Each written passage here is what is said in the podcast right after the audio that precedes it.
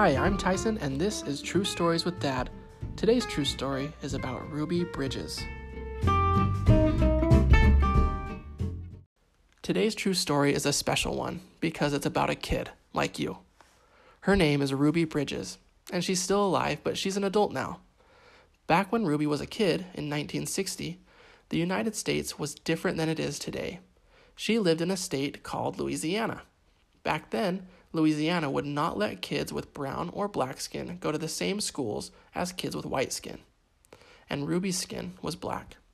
Isn't that sad?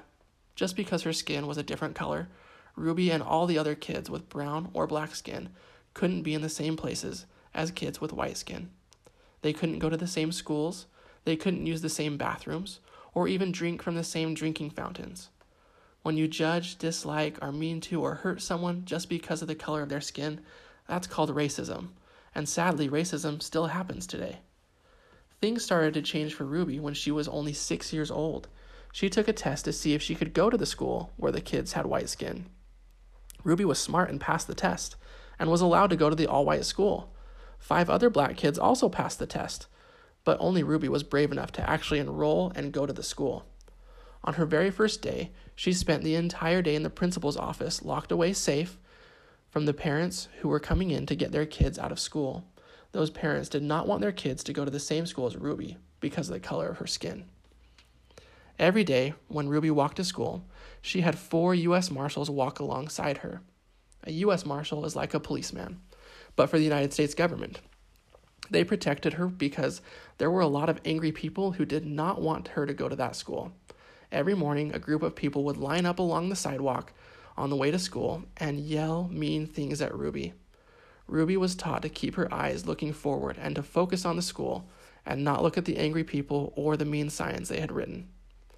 Can you imagine a group of adults yelling and being mean to a six year old girl for wanting to go to school? That seems crazy to me, but that's exactly what happened to Ruby. And again, just because her skin was a little darker.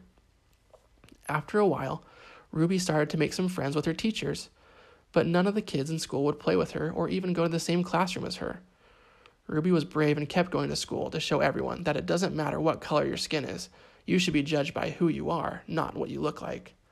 Over the entire school year, people still lined up along the sidewalk to yell at Ruby as she walked to school, but little by little, they started to give up. Ruby won, Ruby kept going to school while the people who lined the sidewalk started to not show up.